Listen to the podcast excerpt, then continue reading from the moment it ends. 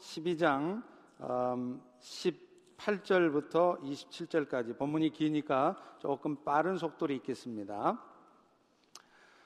부활이 없다 하는 사두개인들이 예수께 와서 물어 이르되 선생님이여 모세가 우리에게 써주기를 어떤 사람의 형이 자식이 없이 아내를 두고 죽으면 그 동생이 그 아내를 취하여 형을 위하여 상속자를 세울지니라 하였나이다.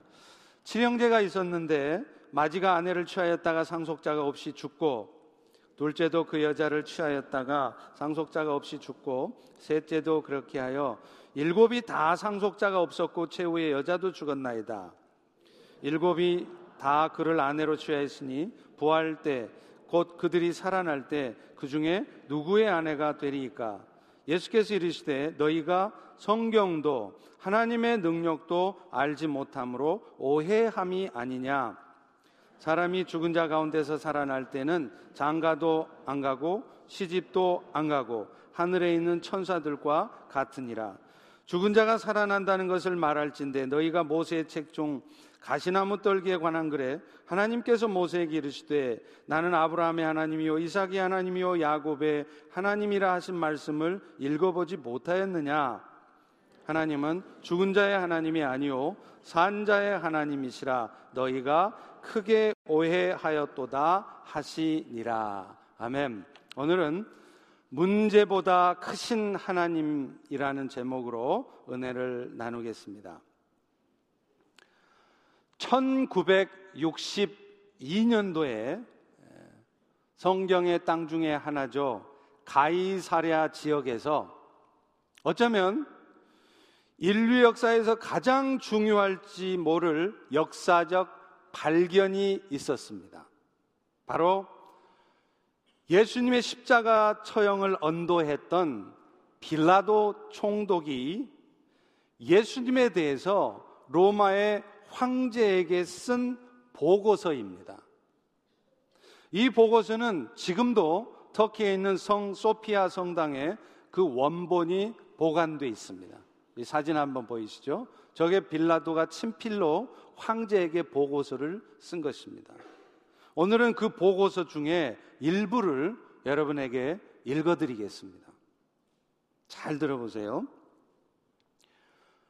로마의 황제 티베리우스 케사르 카카에게 카카께 문안드립니다. 제가 다스리는 지역에서 최근 수년 동안 일어난 사건은 너무나 특별한 일이어서 로마의 운명까지 바뀌게 할지 몰라 각하께 소상히 알려드리고자 합니다. 제 귀에 들려온 여러 가지 소문들 중에 특별히 주의를 집중시킨 사건이 한 가지 있었습니다. 그것은 한 젊은 청년이 이게 물론 예수님을 말하는 거겠죠. 젊은 청년이 갈릴리에 나타나 자신을 보냈다고 하는 하나님의 이름으로 새로운 법을 가르치고 있다는 것이었습니다. 처음에는 그의 목적하는 바가 민중들을 선동해서 로마 제국에 대항하고자 하는 것이 아닌가 하고 생각했지만 저의 근심은 곧 사라지게 되었습니다. 어느 날 저는 사람들이 모여 있는 실로라고 하는 곳을 지나가다가 사람들의 둘러싸여 있는 젊은이가 군중들을 향해서 연설하고 있는 것을 목격하게 되었습니다. 그가 예수라고 누군가가 일러 주었습니다. 그는 30세쯤 보였습니다. 저는 지금까지 그렇게도 저의 마음을 잡아 끄는 평온한 얼굴을 결코 본 일이 없었습니다. 그를 통해 들은 이야기는 제가 아는 한 어떤 철학자들의 말과도 비교될 수 없을 만한 지혜로운 말들이었습니다. 저는 사람을 시켜서 예수에게 총독청에서 한번 만날 것을 청하였습니다. 황제께서는 제가 로마인의 피에 스페인 사람 피가 섞여 있어서 두려움 따위는 전혀 모르는 사람인 것을 잘 아실 것입니다. 그런데 그 나사렛 예수라는 사람이 나타났을 때 저의 다리는 갑자기 대리석 바닥에 붙여 놓은 것처럼 꼼짝을 할 수 없었습니다. 그 나사렛 젊은이는 아무렇지도 않은 듯 조용히 서 있는데도 저는 마치 죄를 지은 형사범처럼 사지를 떨고 있었습니다. 그 나사렛 사람은 조용히 입을 열었습니다. 땅의 군주여, 나는 이 세상에 전쟁을 일으키려고 온 것이 아니라 평화와 사랑과 자비를 주려고 왔습니다. 나는 이제 다른 사람으로부터 핍박을 당할 것이며 내 아버지의 뜻에 순종하여 나는 그 핍박을 감당하게 될 것입니다. 이후로도 이 보고서 편지는 실제로 여러분이 복음서에서 읽을 수 있었던 수많은 예수님의 기적 같은 일들 또 예수님의 말을 구체적으로 기록하고 있습니다. 이것을 시간이 짧기 때문에 다 읽어드릴 수는 없습니다. 중략하고 마지막 부분을 마지막으로 읽어드립니다.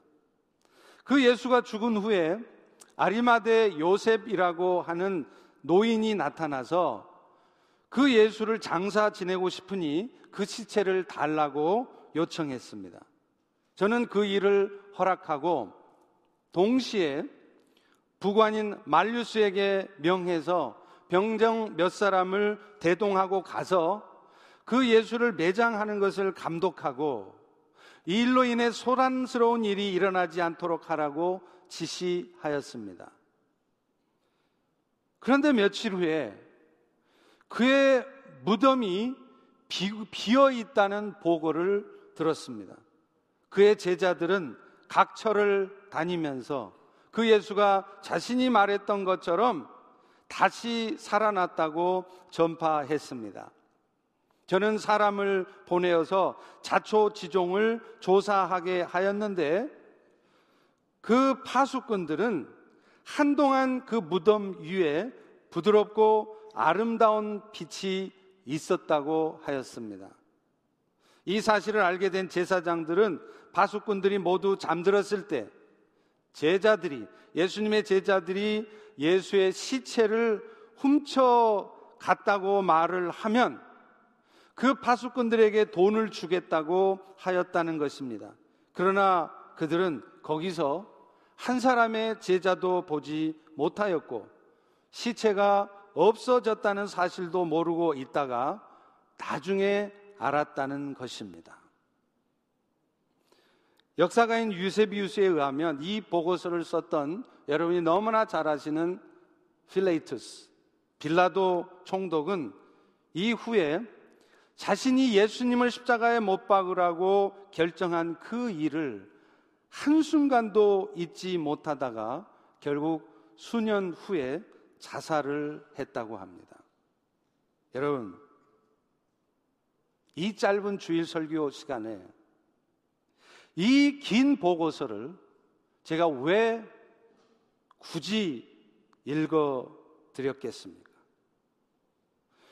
우리가 믿는 예수는 성경에만 나와 있는 동화 같은 존재가 아니라 세상의 역사 속에서도 등장하는 실존 인물이라는 것입니다.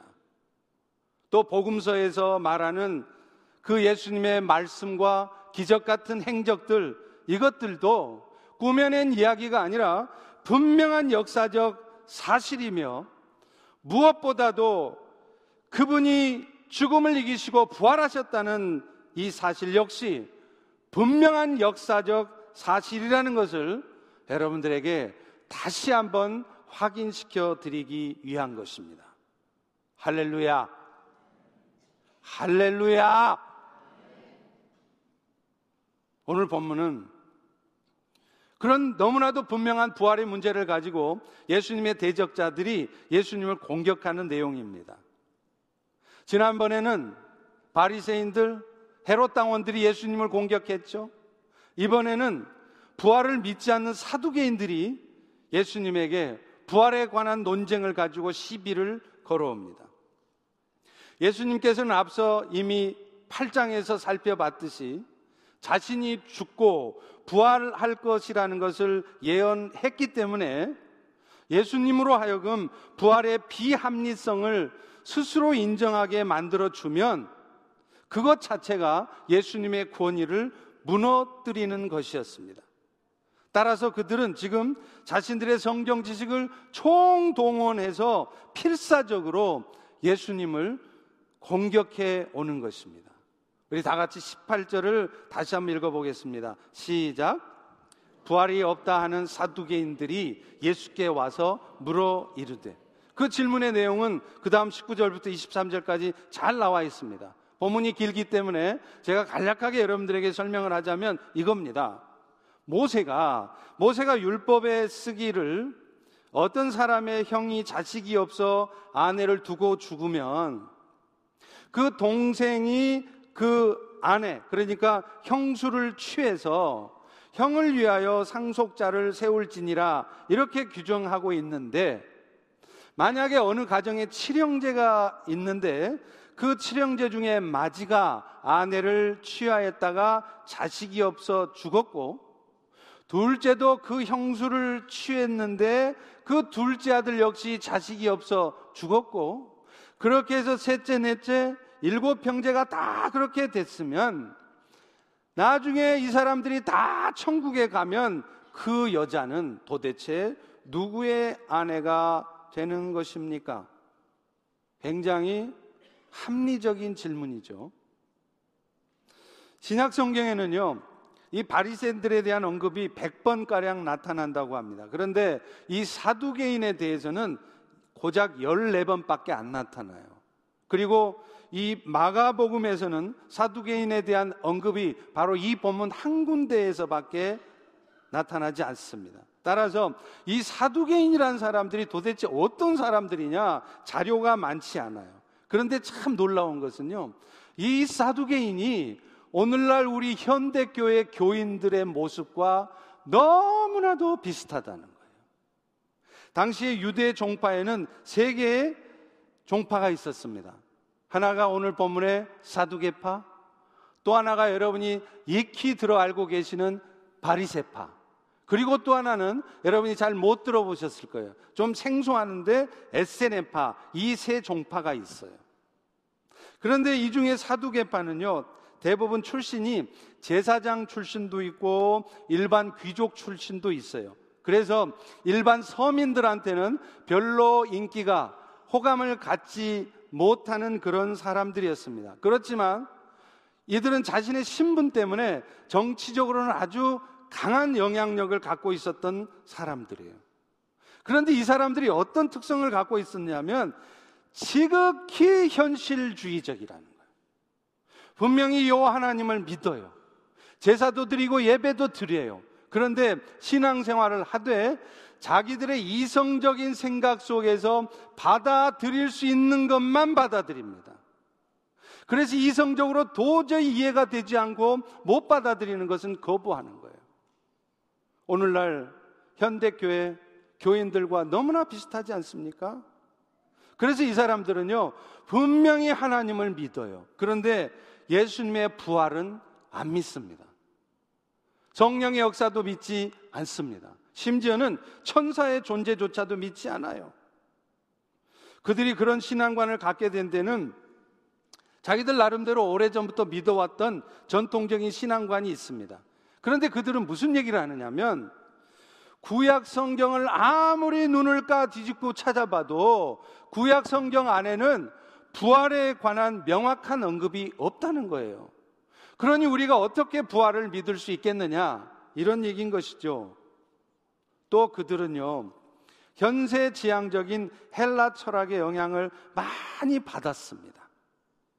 그래서 아주 교리적으로는 대단히 성경을 많이 하는 것처럼 또 자기들은 아주 말씀대로 잘 사는 것처럼 율법적인 삶을 강조하고 신앙생활의 어떤 모습도 굉장히 보수적인 양보가 없는 아주 스트레이크하고 딱딱한 보수적인 그런 모습을 갖고 있으면서도 실제 사는 모습을 보면 지극히 현세지향적인 거예요.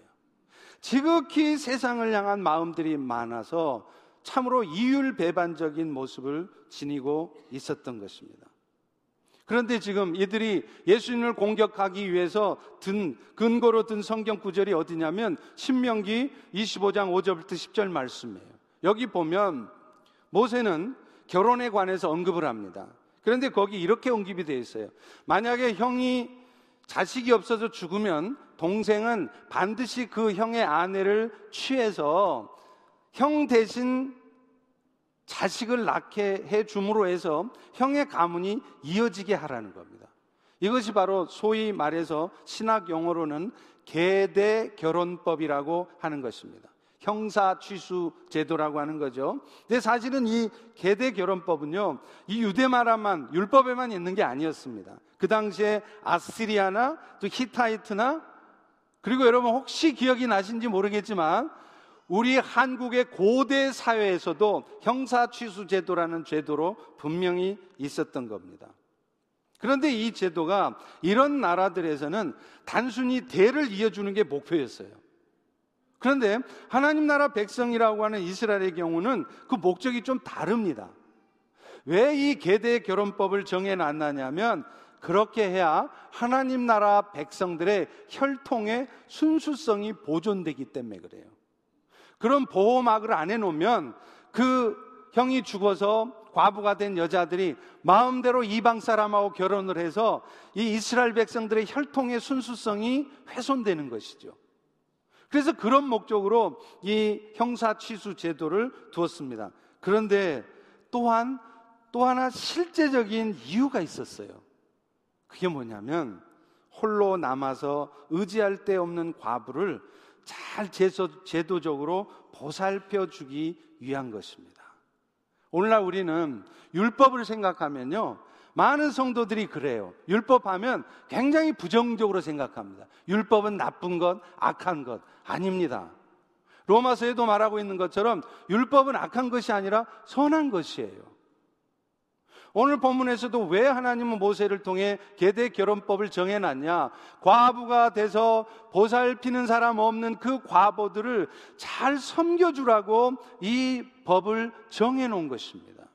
그렇기 때문에 율법의 궁극적인 목적도 결국은 그 법을 지켜 준수하는 여러분들의 삶이 하나님의 은혜와 축복 가운데 있게 하기 위한 것이지 자꾸 이거 해라 저거 하지 마라 해서 여러분 인생을 고달프게 하고 부담스럽게 하고 힘들게 하려는 것이 아니라는 거예요.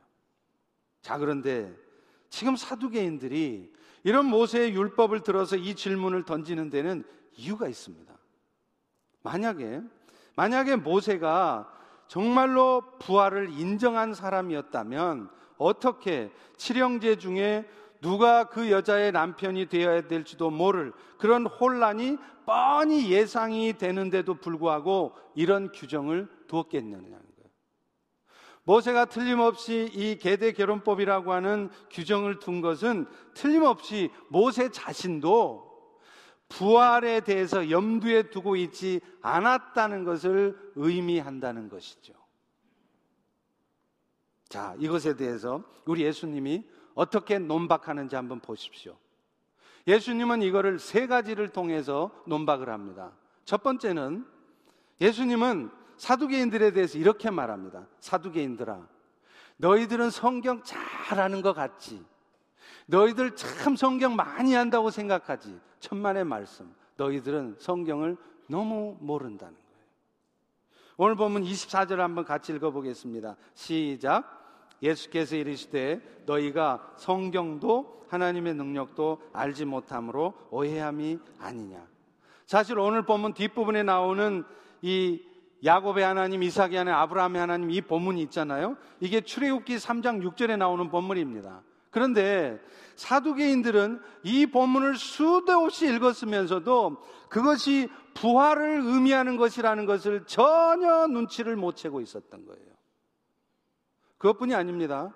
욥기 19장 25절도 그렇고 이사야 26장 19절도 있습니다. 이사야 26장 19절은요. 분명하게 부활을 명시적으로 언급하고 있어요. 주의 죽은 자들은 살아나고 그들의 시체는 일어날 것이라. 티끌에 누운 자들아 너희는 깨어 노래하라. 땅이여 죽은 자들을 내놓으라. 그것뿐입니까? 다니엘서 12장 2절에 보십시오. 땅의 티끌 가운데 자는 자 중에서 많은 사람이 깨어나서 영생을 받을 것이고 또 어떤 사람은 수치를 당하서 영벌에 처할 자도 있을 것이라. 이게 뭐예요? 부활이 있을 것을 분명히 말하는 거잖아요. 그런데 이 사두개파들은 자기들은 성경을 잘 안다고 자기들은 성경을 쫙 깨고 있다고 말하는데 실제로는 성경을 깊이 알지 못하는 거예요. 그러니 부활은 없다라고 스스로 단정하는 것입니다. 무엇보다도 예수님은 두 번째로 그들을 깨우쳐 주면서 너희들은 부활 후에 천국의 삶이 어떤 것인지를 잘 모르고 있다. 이 얘기를 합니다. 우리 25절을 같이 한번 읽어보겠습니다. 시작. 사람이 죽은 자 가운데서 살아날 때는 장가도 안 가고 시집도 안 가고 하늘에 있는 천사들과 같으니라. 그 사두개파 사람들은요, 모세의 계대 결혼법이 부활 후에 세상하고 잘 맞지 않는다는 거예요. 그렇기 때문에 부활은 없는 것이라 단정지어 말하는데 사실 이것은 그들이 지금 이 세상과 부활 후의 세상을 동일시하고 있기 때문에 그렇다는 거예요. 이 세상의 관점에서 미래에 다가올 부활 후의 천국의 삶을 이해하니까 너희들이 지금 그런 혼란을 겪는 거라는 겁니다. 무슨 얘기예요? 여기서 천사와 같아진다 이 말은 우리가 나중에 부활한 후에 천국의 삶을 살 때는 구체적으로 어떤 모습일지는 알 수 없습니다. 그러나 분명한 것은 이제 우리가 천국에서 부활 후에 살아갈 때는 결혼도 안 하고 생로병사 나고 늙고 병들고 죽는 이런 일이 없이 영원한 생명을 가지고 살 것이라는 것입니다. 왜 그렇습니까? 천사들이 그렇기 때문에 그래요. 너희들이 천사와 같을 거라는 거예요. 여러분, 제가 한번 질문을 던지겠습니다. 여러분, 혹시 천사 중에 나중에 한 10년쯤 되고 보니까 아주 몸집도 커지고 잘생겨지고 성장한 천사 보셨어요? 야, 너 10년 전에 봤는데 지금 보니까 많이 컸다야. 천사가 크는 거 봤습니까? 또 반대로요. 천사 중에 쇠퇴하는 천사 봤어요? 어이, 김천사. 10년 전하고 많이 달라졌네? 얼굴에 이렇게 주름살이 많이 늘었어? 그런 늙는 천사 보셨습니까? 아니에요. 천사는 처음 창조 때 모습 그대로 가지고 있습니다. 그러니까 너희들이 천사와 같을 것이라 이 말은 우리의 부활 후의 천국의 삶도 결혼도 안 할 뿐만 아니라 늙지도 자라지도 않는 그런 영존의 형태를 가지고 살아갈 거라는 거예요. 그런데 이 사두개파 사람들은 그걸 몰랐다는 거예요. 그러니까 그런 부활이 없다는 오해를 하게 되는 것이죠. 이어서 예수님은 마지막으로 26절과 27절을 통해서 우리 하나님은 이미 구약 성경에서도 부활의 하나님이신 것을 말씀하고 있다는 것을 설명을 해요. 그래서 하나님이 아브라함의 하나님, 이삭의 하나님, 야곱의 하나님이라고 말씀하는 것입니다. 다시 말하면 이 말이 무슨 말이냐? 하나님은 죽은 사람들의 하나님이 아니라 지금 살아있는 사람의 하나님이라는 거예요. 27절의 말씀을 같이 한번 읽어보겠습니다. 시작. 하나님은 죽은 자의 하나님이 아니요 산 자의 하나님이시라 너희가 근데 크게 오해한다. 여러분 출애굽기 3장에 보듯이 모세에게 나타나신 하나님이 자신을 소개할 때 나 여호와 하나님은 이렇게 하면 될 일이에요. 그런데 왜 굳이 나는 아브라함의 하나님이고 이삭의 하나님이고 야곱의 하나님이라고 말을 했을까요? 아시다시피 이삭, 야곱, 아브라함 이런 사람들은 모세보다 훨씬 이전에 태어나서 살았다가 이미 죽은 사람들입니다. 그래서 다 시체가 다 썩어져서 없어질 그 죽은 사람들의 이름을 들먹이면서 나는 그 아브라함의 하나님이요 이삭 야곱의 하나님이라고 말씀한 것은 그들의 육신은 다 썩어져 없어졌겠지만 그 영적 존재는 완전히 없어진 것이 아니라 부활의 영광에 동참하고 있음을 말하는 것입니다. 다시 말하면 하나님은 죽어 있는 사람들의 하나님이 아니라 지금 부활에 동참해서 살아있는 자들의 하나님이시라는 것이죠. 그리고 하나님은요, 나타나시는, 모세에게 나타나시는 장면을 통해서도 그것을 설명을 해줘요. 여러분, 기억나십니까? 출애굽기 3장에 모세가 하나님한테 아니 거꾸로 하나님이 모세한테 짜잔 나타나요.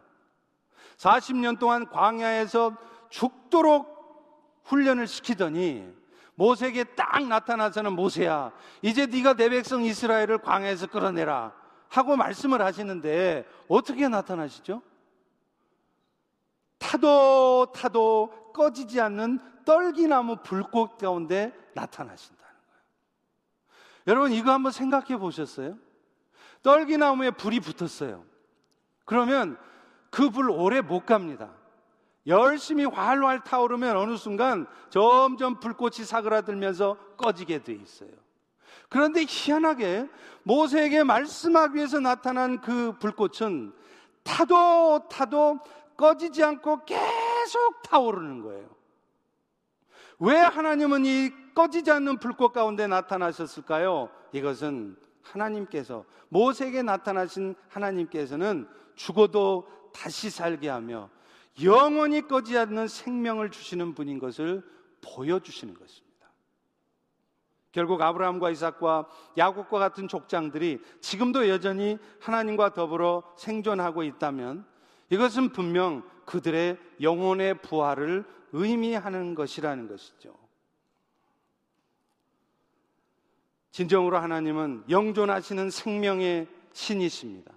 그래서 그분과 교제가 이루어지고 있는 자들은 그것으로 끝나는 게 아니라 죽음을 넘어 영원한 생명에 동참하고 있다.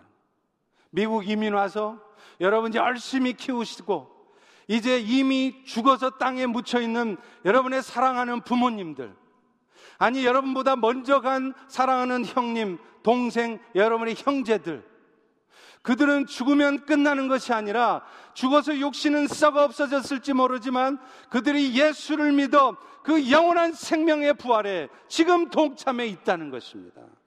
예수님은 이것을 설명하는 거예요. 그런데 그 부활을 믿지 못하는 그 사두개인들의 궁극적인 이런 잘못된 신앙의 원인이 있습니다. 그것은요, 사실은 사실은 그들은 천지를 창조하신 하나님께서 사망을 물리치고 영생을 선물로 주시는 그런 능력의 하나님이신 것을 인정하지 않기 때문에. 바꿔 말하면 예수는 믿어요. 하나님은 믿어요. 그런데 그 하나님의 전능하심을 믿지 않는 것입니다. 바꿔 말하면 불신앙인 것이죠. 오늘 본문 24절에도 말하잖아요. 너희가 성경도 하나님의 능력도 알지 못함으로 오해한 것이다. 여러분, 히브리서 11장 1절은 믿음을 이렇게 정의하고 있습니다. 믿음이 뭡니까? 우리는 믿음하면 아 예수님이 십자가에 죽으셨어요. 그 예수를 믿으면 우리 죄도 용서되어져요. 그래서 우리도 천국 가요. 우리는 믿음을 너무 단편적으로 너무 편협적으로 이해하고 있다는 거예요. 근데 히브리서 11장은 믿음이 무엇인지에 대해서 분명하게 정의하고 있습니다. 뭔지 아십니까? 믿음은 바라는 것들의 실상이요 보지 못하는 것들의 증거라는 거예요. 이 부분이 영어 성경에 보면 직역을 하자면 이렇게 돼 있습니다. 믿음이라는 것은 지금 내 눈에 볼 수 없는 것을 내가 확신할 수 없는 것을 확신하는 것이다. I'm certain of. I'm sure of. 이게 믿음이라는 거예요. 그래서 히브리서 11장은 그런 믿음의 구체적인 모습들을 11장 내내 쫙 쓰고 있잖아요. 그런데 그 믿음의 구체적인 첫 번째 모습을 11장 3절에 뭐라고 쓰고 있는지 아십니까? 이렇게 말해요. 믿음으로 모든 세계가 하나님의 말씀으로 지어준 줄을 우리가 아나니 이게 믿음이라는 것입니다. 오늘 이 자리에 앉은 우리 모두는요, 이 히브리서 11장 3절의 말씀처럼 온 세상이 하나님의 말씀으로 창조되었음을 믿습니다. 믿으십니까? 이 세상이 하나님께서 말씀으로 창조하신 거 믿으세요? 그러면 이 말씀 안으로 이 엄청난 우주를 창조하셨다는 것을 믿으면 어찌 그 전능의 능력으로 죽은 사람 달, 다시 살려냈다는 것을 우리가 어찌 믿지 못하느냐는 거예요. 세상도 말씀 하나로 창조하신 분이라면 한 사람 죽은 사람 살려내는 거 누워서 떡 먹깁니다. 식은 죽 먹깁니다. 그런데 우리는 왜 하나님의 창조는 믿으면서 예수님의 부활을 못 믿냐는 거예요. 예수님의 부활로 말미암는 우리 모두의 부활을 왜 우리는 믿지 못하느냐는 거예요. 우리의 눈에 보여지는 대로 내가 경험하고 이해할 수 있는 것만을 신앙하려고 하니까 우리는 그런 사두개인들과 같은 불신앙의 함정에 빠지는 것입니다. 여러분, 메뚜기에게는 분명히 있는 내일이 하루살이한테는 절대로 없습니다. 지 입장에서는 하루살이 입장에서는요, 내일은 죽었다 깨나도 없는 거예요. 그런데 그게 없는 겁니까? 지한테만 없는 거지. 메뚜기한테는 분명히 있는 거예요. 여러분 눈에만 부활이 안 믿어지고 안 보이지. 그렇다고 해서 부활이 없느냐? 있습니다. 여러분, 하루살이 같이 되지 마십시오. 그런 하루살이의 신앙, 나의 경험, 내가 제법 똑똑하고 세상 지식도 많이 갖고 있고 박사고 아는 거 많은데 내 지식으로는 그건 말이 안 되는 얘기야. 하루살이 같은 생각입니다. 그 생각에 갇혀 살지 마세요. 사랑하는 성도 여러분, 사실 오늘날 우리 신앙의 궁극적인 원천은요, 예수님의 부활이에요. 아무리 예수님이 우리를 위해서 대신 십자가에 죽으셨어도 그분이 만약에 그 죽음에 묶여 있으면 그 예수님의 십자가의 죽음은 아무 의미가 없습니다. 왜요? 예수님께서 죄의 문제를 완전히 해결하지 못하셨다는 것을 의미하기 때문이에요. 그러나 우리 예수님이 십자가의 죽으심을 죽었지만 그 죽음을 이기고 부활하셨다면 이것은 곧 죄의 싹신 사망을 예수님이 이기셨다는 것이고 그것은 곧 우리 예수님이 우리 모두의 죄의 문제를 완전히 해결하셨다는 것을 의미하는 것입니다. 그래서 복음을 가장 잘 설명하고 있다는 로마서 4장 25절도 이렇게 말씀해요. 예수는 우리가 범죄한 것 때문에 내줌이 되고 또한 우리를 의롭다 하시기 위하여 살아나셨느니라. 할렐루야. 예수님이 살아나셔야 비로소 여러분이 하나님 앞에 의로운 자로 인정되는 것입니다.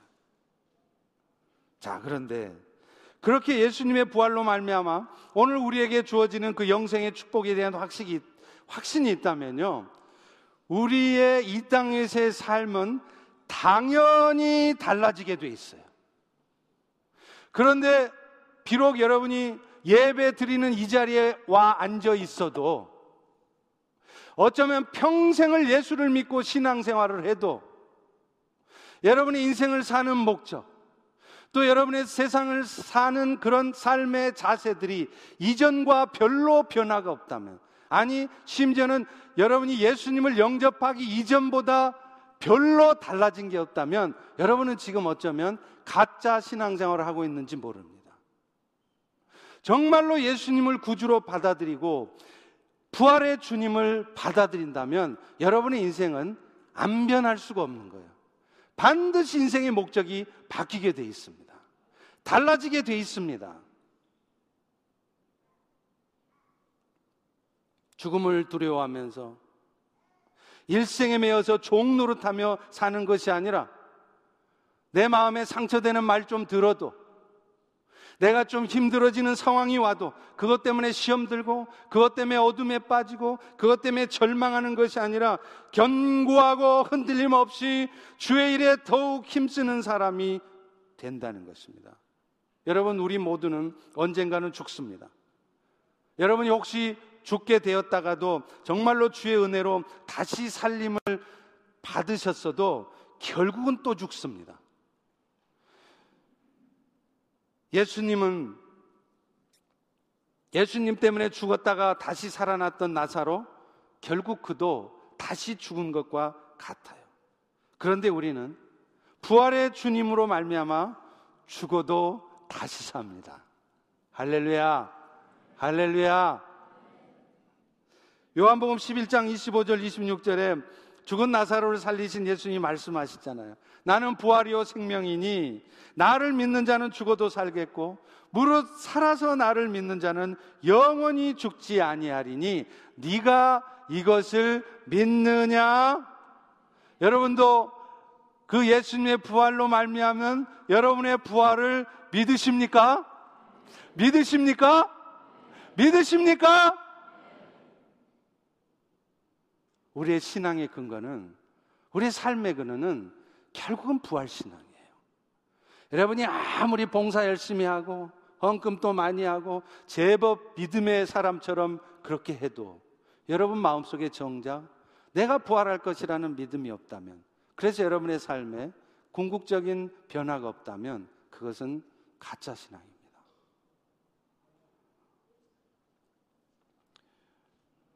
그리고 그것을 정말로 믿는다면 우리의 할 일은 너무나 분명해져요. 고린도전서 15장 58절입니다. 그러므로 사랑하는 형제들아 견실하고 흔들리지 말며 항상 주의 일에 힘쓰는 자들이 되라.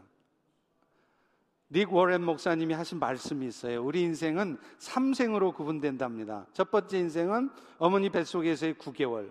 그리고 두 번째 인생은 이 땅에 태어나서 살게 되는 인생이죠. 그리고 마지막 세 번째 인생은 우리가 거하게 될 영원한 나라에서의 삶입니다. 그런데 첫 번째 인생은 두 번째 인생에 대한 준비 기간이에요. 그렇잖아요? 어머니 뱃속에서 건강하게 잘 자라야 그 아이가 태어나도 이 땅에서 건강하게 사는 거예요. 그런데 어머니 뱃속에 있을 때 어머니로부터 영양분 공급을 못 받았어요. 삐쩍 말랐어요. 그 사람은 태어나서 이 땅에 살면서도 맨날 골골 살게 돼 있습니다. 뱃속에서 이 땅의 삶에 대한 준비를 안 했기 때문이죠. 우리가 사는 지금 이 땅에서 삶도 마찬가지예요. 이 현재의 삶은 여러분이 앞으로 영원토록 살아야 될 그 영원한 삶에 대한 준비라는 것입니다. 그런데 안타깝게도 많은 경우에 오늘날 성도들도 그 영원한 나라를 준비하는 삶이 아니라 현재의 삶에 몰두하고 그 현재 내가 당한 그 인생의 문제에 매몰되어 살아간다는 거예요. 여러분 기억하십시오. 오늘날 우리가 정말 그 부활의 주님을 붙들고 주님 나라를 위해서 살아가잖아요. 그러면 연, 여러분 인생에 좋은 일만 있을 것 같습니까? 천만의 말씀이에요. 은혜를 가장 먼저 알아보는 자가 누구냐면 여러분이 아니라 사탄입니다. 그래서 사탄은 뭔가 은혜의 역사가 나타나려고 하면 여러분 인생에, 여러분 가정에, 우리가 속한 교회에 은혜의 역사가 나타나려고 하면 반드시 가만히 있지 않습니다. 역사를 하는 거예요. 그런데 문제는 그럴 때 우리는 영적 분별력을 갖지 못할 때 그런 사탄의 역사 앞에 깨끗이 속아 넘어간다는 거예요. 그러므로 그러므로 오늘 여러분 인생에 벌어진 그 문제를 문제 자체만 보지 마시기 바랍니다.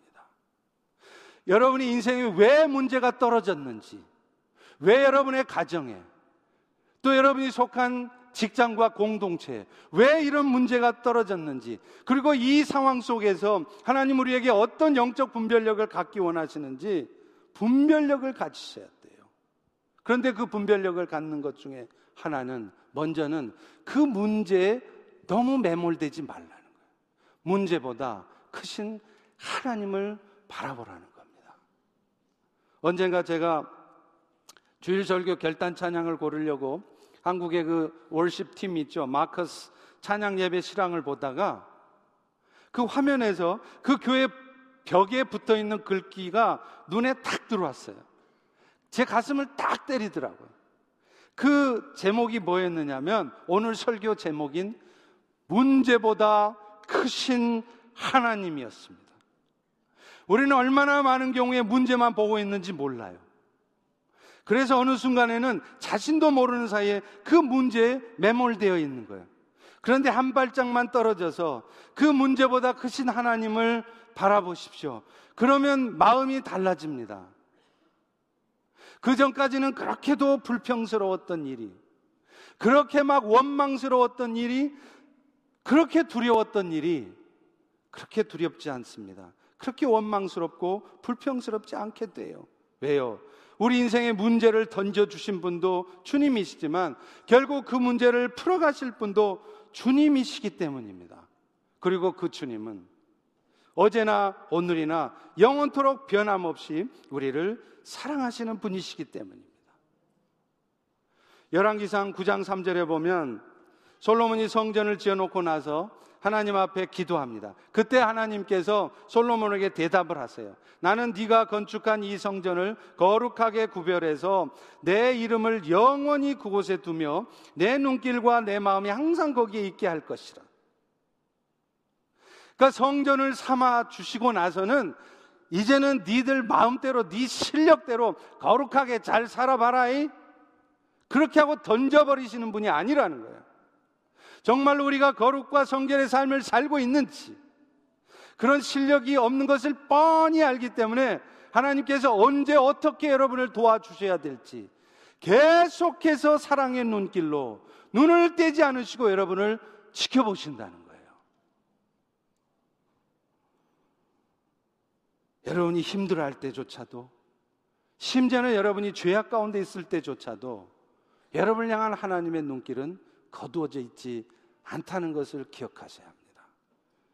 물론 열왕기상 9장 6절과 7절에 보면 내가 너희 앞에 둔 나의 계명과 법도를 지키지 아니하고 다른 신을 섬겨서 그것을 경배하면 내가 이스라엘을 땅에서 끊어버릴 것이고 내 이름을 위해서 거룩하게 한 이 성전이라도 내가 던져버릴 것이며 모든 세상 민족 가운데 비웃음거리가 되게 할 것이라 이런 말씀도 있습니다. 이게 무슨 말입니까? 당신의 사랑하는 백성이긴 하지만 때로는 여러분의 인생에도 여러분이 세상 가운데 비웃음거리가 되게 하실 때가 있다는 거예요. 그런데 그럴지라도 그것이 하나님의 본심이 아니라는 것을 아셔야 된다는 거예요. 그 일들을 통해서 여러분이 혹시 잘못된 삶에 있지는 않는지 깨닫게 하시고 돌이키게 하시고 그래서 궁극적으로는 우리 모두의 인생이 그 제3생, 영원한 나라를 위한 준비한 인생 되게 하시려고 그런 일들이 있다는 것입니다. 무엇보다도 그분은 그런 목적으로 우리 인생에 어떤 문제를 던져주실지라도 그 문제에 대한 답도 이미 갖고 계신 분이라는 거예요. 그런데 우리는 문제보다 크신 하나님을 보기보다는 문제만을 쳐다보고 있다는 것이 문제입니다. 그게 진짜 문제예요. 여러분, 남유다가 하나님 앞에 폐역할 때 하나님은 그들을 깨닫게 하도록 바벨론의 포로로 잡혀가게 했잖아요. 왜요?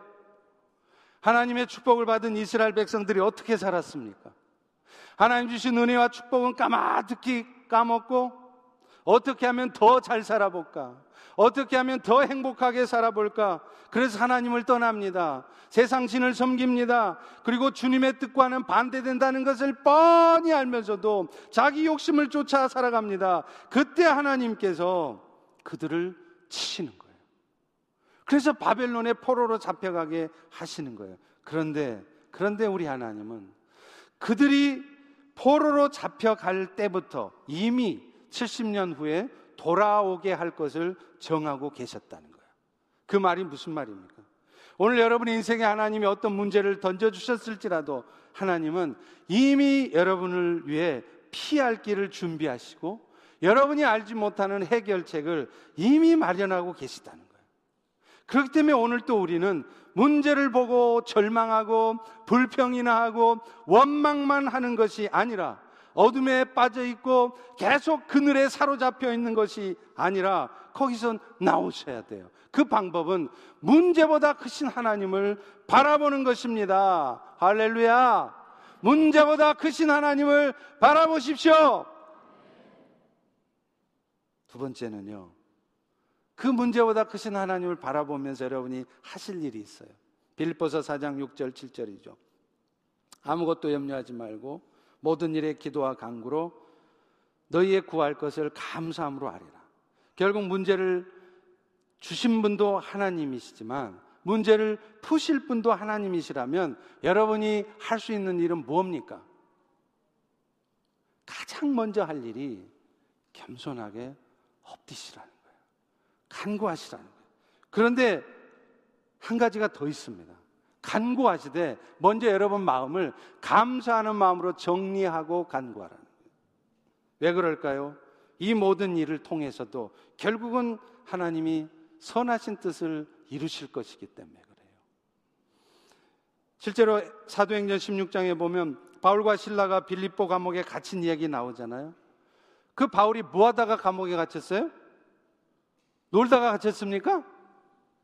오랜만에 나이트클럽 갔다가 갇혔어요. 끌려가지고? 아니에요. 복음 전하다 갇혔습니다.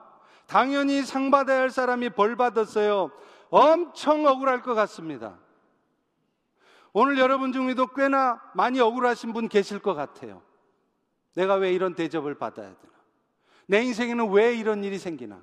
여러분, 여러분의 억울함이 지금 사도 바울의 억울함만 하겠습니까? 여러분을 위해서 억울한 죽으심을 당한 예수님의 억울함만 하겠습니까? 그런데 바울과 신라는 그때 어떻게 했다고요? 사도행전 16장 25절에 보면 한밤중에 바울과 신라가 기도하고 하나님을 찬송했다는 거예요. 그 억울한 상황에서도 바울과 신라는 불평하지 않았습니다.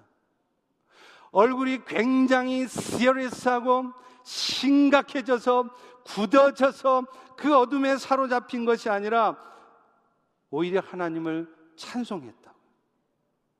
그런 바울과 신라의 모습이 하도 이상하니까 죄수들도 저놈들 미친놈들 아니야?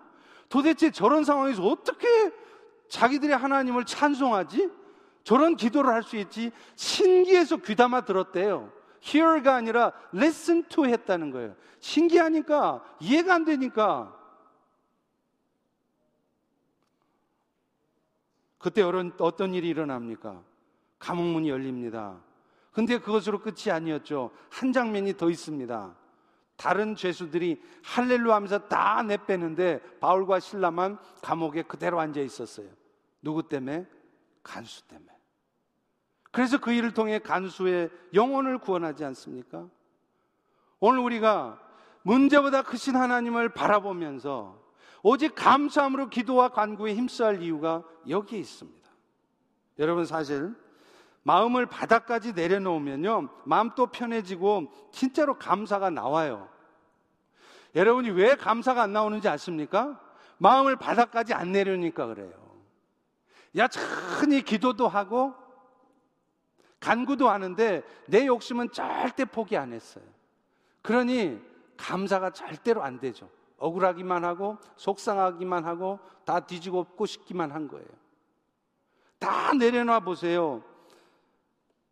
자꾸 빠져나갈 궁리만 하니까 해결도 안 되면서 마음만 더 힘들어지죠. 다 내려놓으시면 정말 주님이 하십니다. 우리 다 같이 한번 따라서 해보겠습니다. 죽기밖에 더 하겠나? 죽으면 천국인디. 사실 이 말이 참 쉽게 할 수 없는 말이죠. 이 말이 참 쉬운 것 같은데 알고 보면 참 쉽습니다. 왠지 아세요? 정말로 경험해 보시면요. 다 내려놔 보세요. 다 포기하시고 주님 뜻대로 하십시오. 내려놔 보십시오. 마음에 자유함이 옵니다. 그럴 때 진정한 기쁨이 오고 감사가 되고요. 정말 주님을 향한 그 뜨거운 마음들이 일어나는 거예요. 그런데 오히려 그럴 때 주님이 역사하시고요. 막상 죽지도 않습니다. 망하지도 않습니다. 그런 의미에서 저는 여러분이 기도를 해도 자꾸 어, 여러분 뜻대로 구하기보다는 주 뜻대로 구해보기를 권해드리고 싶습니다. 특별히 이게 지금 주님의 뜻이 어떤 것인지 애매할 때 있잖아요. 그럴 때 가장 좋은 기도가 주님이 가르쳐 주신 기도로 하는 것입니다. 예수님이 겟세만의 동산에서 했던 것처럼 내 뜻대로 마옵시고 아버지의 뜻대로 하옵소서 하고 기도해 보세요. 그러면 여러분의 모든 기도가 100% 응답입니다. 사랑하는 펠로시교회 성도 여러분, 여러분 인생길에도 이런저런 문제들이 있을 것입니다. 그럴 때 문제만 보지 마시고 문제에 매몰돼 있지 마십시오. 문제보다 크신 하나님을 바라보십시오.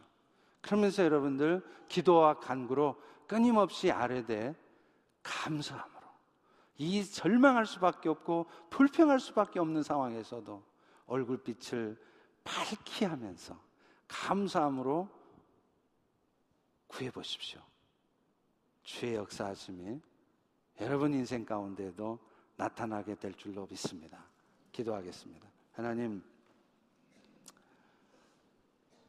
정말로 정말로 끝까지 다 내려놓고 주의 뜻대로 되기를 구할 때 우리의 마음속에 진정한 평안이 온다는 사실을 그때 비로소 모든 상황에 감사할 수 있다는 사실을 우리에게 알게 하시니 감사합니다.